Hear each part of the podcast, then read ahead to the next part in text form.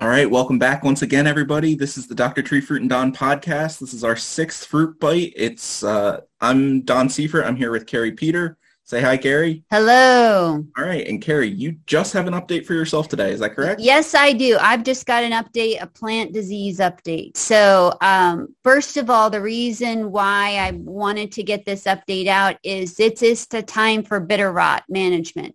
We've had the absolute ideal conditions. It's been warm and it's been frequently wet. And the bitter rot spores are, are starting to probably, you know, do their thing in the orchard. And, you know, based on our research, it is this time of year. This is when it starts from mid to late June through harvest is when you really need to be most vigilant. So folks, what does this mean as far as your management? One, do not let your management lapse, especially when you've got frequent rain events. So make sure you have your regular Captan coverages. Um, during this time where there is frequent rain and you need something else with a little more oomph, this is when there's just a few other products that you can apply. So that's Aprovia, uh, which is a frac 7. Remember, there's a 30-day PHI to Aprovia. Omega, which is a frac 29. That's a 28-day PHI. And you want to use this at the full rate of 13.8 fluid ounces. Um, or if you're going to be, hopefully you're going to be tank mixing with Captan, you can drop that to a half rate of 6.9 fluid ounces. Just make sure you tank mix that with Captan because by itself at the half rate, it's only 50% control. Flint Extra, which is FRAC 11, that is a 14-day PHI. Luna Sensation, which is a FRAC 7 and 11, which is a 14-day PHI. And Merivon, which is a FRAC 7 and 11 with the zero-day PHI. So Provia, Omega, Flint Extra, Luna Sensation, and Merivon.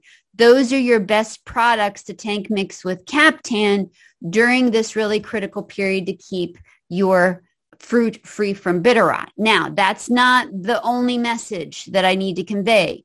You need to make sure that you have protection on that fruit prior to the infection event, prior to the rain occurring.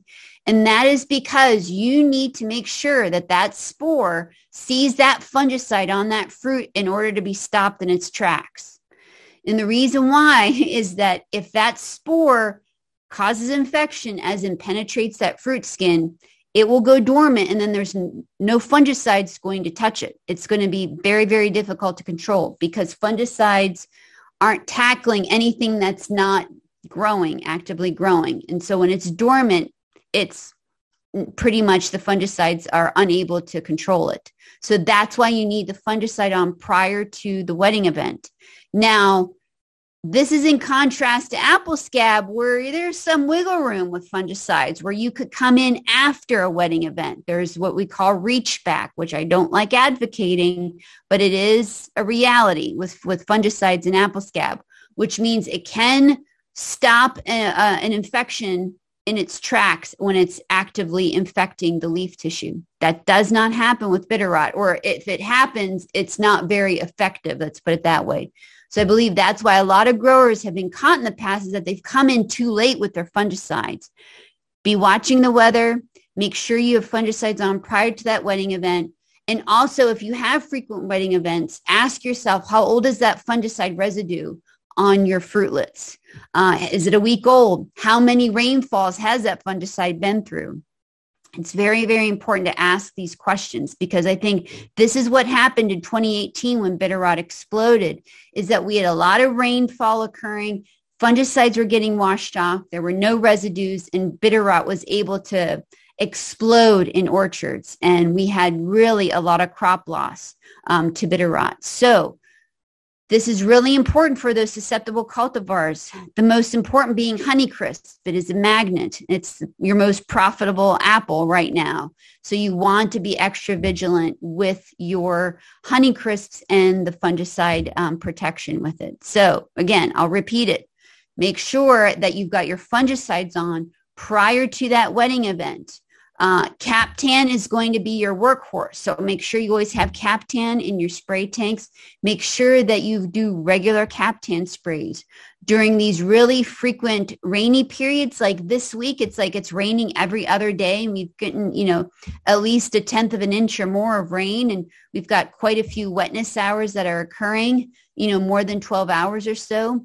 Uh, you may want something a bit stronger tank mixed with that Captan. So that's your Provia, Omega, Flint Extra, Luna Sensation, and Merivon. And people always ask me, well, what about this? What about this? As in fungicides that are not on my list that I just gave. We've tested uh, all the fungicides that are available to date, and these are the ones that work. If I don't mention it, it means it's not effective. Okay. Uh, so as far as organic options, sulfur unfortunately is going to probably be your best bet, but you have to be careful about sulfur because of fruit rusting issues uh, when you've got temperatures 80 degrees or higher um, during any part of the day. So you have to be careful about that. We do see limited control with other organic options such as like Serenade or Double Nickel, but you need to be really, really vigilant with those products and you have to be spraying them frequently because they do wash off. Uh, we are looking at um, OSO this year. Um, OSO is a bit weaker. Um, OSO is good for sooty blotch and fly speck. That's what I like it for. Um, but it seems that it's not as robust. Um, so just as an FYI. We have other irons in the fire with organic options, so I will report that probably next year. So that is your bitter rot update. The next update that I want to give is about stone fruit, particularly bacterial spot on peach and nectarines. So this is just great conditions this week for bacterial spot. So you'll be seeing it on your leaves and on some varieties where you have infection pre-pit hardening, you could be seeing it on your fruit. Um, plums are notorious for getting uh, bacterial spot, especially when they're green. They look like black cracked lesions. So what are your options for bacterial spot right now? Well, on peaches and nectarines, you can do a rotation strategy, which can be oxytetracycline, uh, rotated with copper, rotated with uh, bacterial-based products such as Serenade or Double Nickel. Um, regalia is also another option, but regalia tends can be a little sensitive on some varieties where we've seen some leaf spotting and some minor defoliation. So you, you may want to watch out for regalia. Um, so as far as copper goes, um, copper is also just as important as oxytetracycline.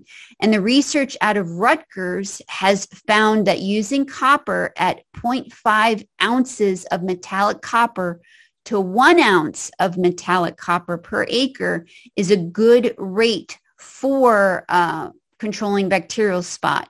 Now, this will cause a little bit of def- um, little bit of phytotoxicity, but it just tells you that the copper is working. So when we say 0.5 ounces of metallic copper, what does, exactly does that mean? Well, you're going to be looking at what the metallic copper amount per unit is on whatever copper you're using. So I will use two examples for you. So the first one's Kocide.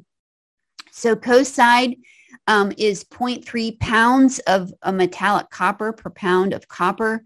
And what that translates into the 0.5 ounce of metallic copper per acre is 1.7 ounces of Kocide now per acre. If you want to bump that up to one ounce or the 1% rate of Kocide um, at the one ounce metallic co- one ounce of metallic copper per acre, that would be 3.4 ounces per acre. So you just double it. Um, in the case of Cueva, the 0.5 ounce metallic copper um, per acre of Cueva is 25 fluid ounces of copper, and you can bump that up to 50 fluid ounces for the one ounce rate. I have talked about this in various articles. I know you've gotten handouts at the grower meetings, um, but if you need more information about that 0.5 ounce or one ounce rate, I recommend that you Google copper Rutgers bacterial spot because Norman Lalancette has a nice article with a table and that's the best best way to find it. Um, because I'm not sure, I don't believe I, I may not have linked it in my last article um, about bacterial spot, which was sent out last week. Uh, the last thing is about brown rot. Uh, and so brown rot, you can just get away with um, Captan cover sprays. Uh, and then when you're in the third and fourth cover sprays, you could switch to sulfur to be a little cheaper and costs. And then typically um, the last cover spray before your pre-harvest brown rot sprays, uh, you would want to include Captan again. At, I believe it was 3.0 125 pounds, 3.125 pounds of Captan in that fourth cover spray of, or the, the last, I should say, the last cover spray before your pre-harvest spray. So we'll talk about pre-harvest sprays um, a little bit later, but right now for brown rot, all you want to be worrying about is on peaches and nectarines is just Captan. As far as um, on cherries, I've been hearing some reports about brown rot on cherries. Uh, you've got your options. Don't forget about the thiophanate methyl or topsin. Uh, some people forget about that, thinking that there's resistance. Actually, when we had studied this a few years ago, there seemed to be low resistance in the orchard of the fungus to the topsin active ingredient.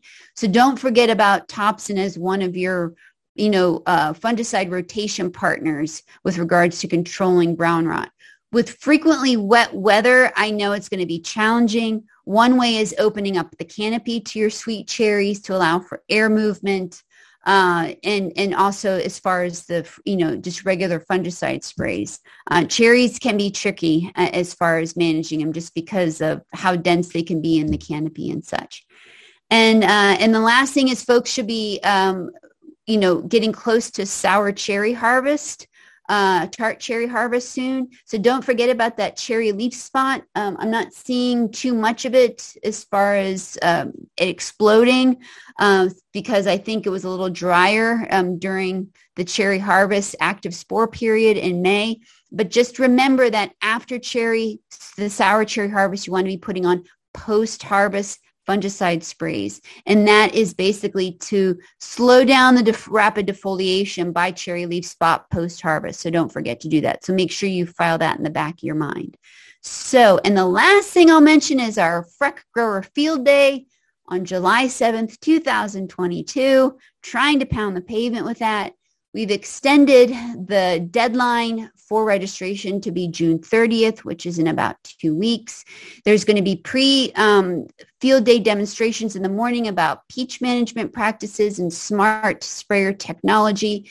In the afternoon, we've got a lot going on with regards to, you know, uh, with ro- robotics in the orchard and also crop load management, um, post-harvest diseases, weed management, spotted lanternfly, and also some biorenovation um, demonstration we'll also have um, on display in one of uh, on on one parts of our property. So uh, there should be an article going out, but if anyone wants to register, it is there should be a registration form in the PA Fruit News. If you don't get the PA Fruit News and you want to attend our Grower Field Day, which will be held at FREC on July 7th, 2022, feel free to email me at kap22 at psu.edu. Don, did I miss anything? Not that I can think of. I think that was pretty comprehensive in, uh, in yeah. Like 14 minutes. So that's pretty All right. So awesome. with that, folks, just stay vigilant about bitter rot, bacterial spot. Those are the big diseases you want to be thinking about right now. And remember, FREC Grower Field Day, we want to see you there July 7th, 2022. Awesome. Thanks, Kari. Thanks All a right. lot, Don. Bye, everybody. See you later.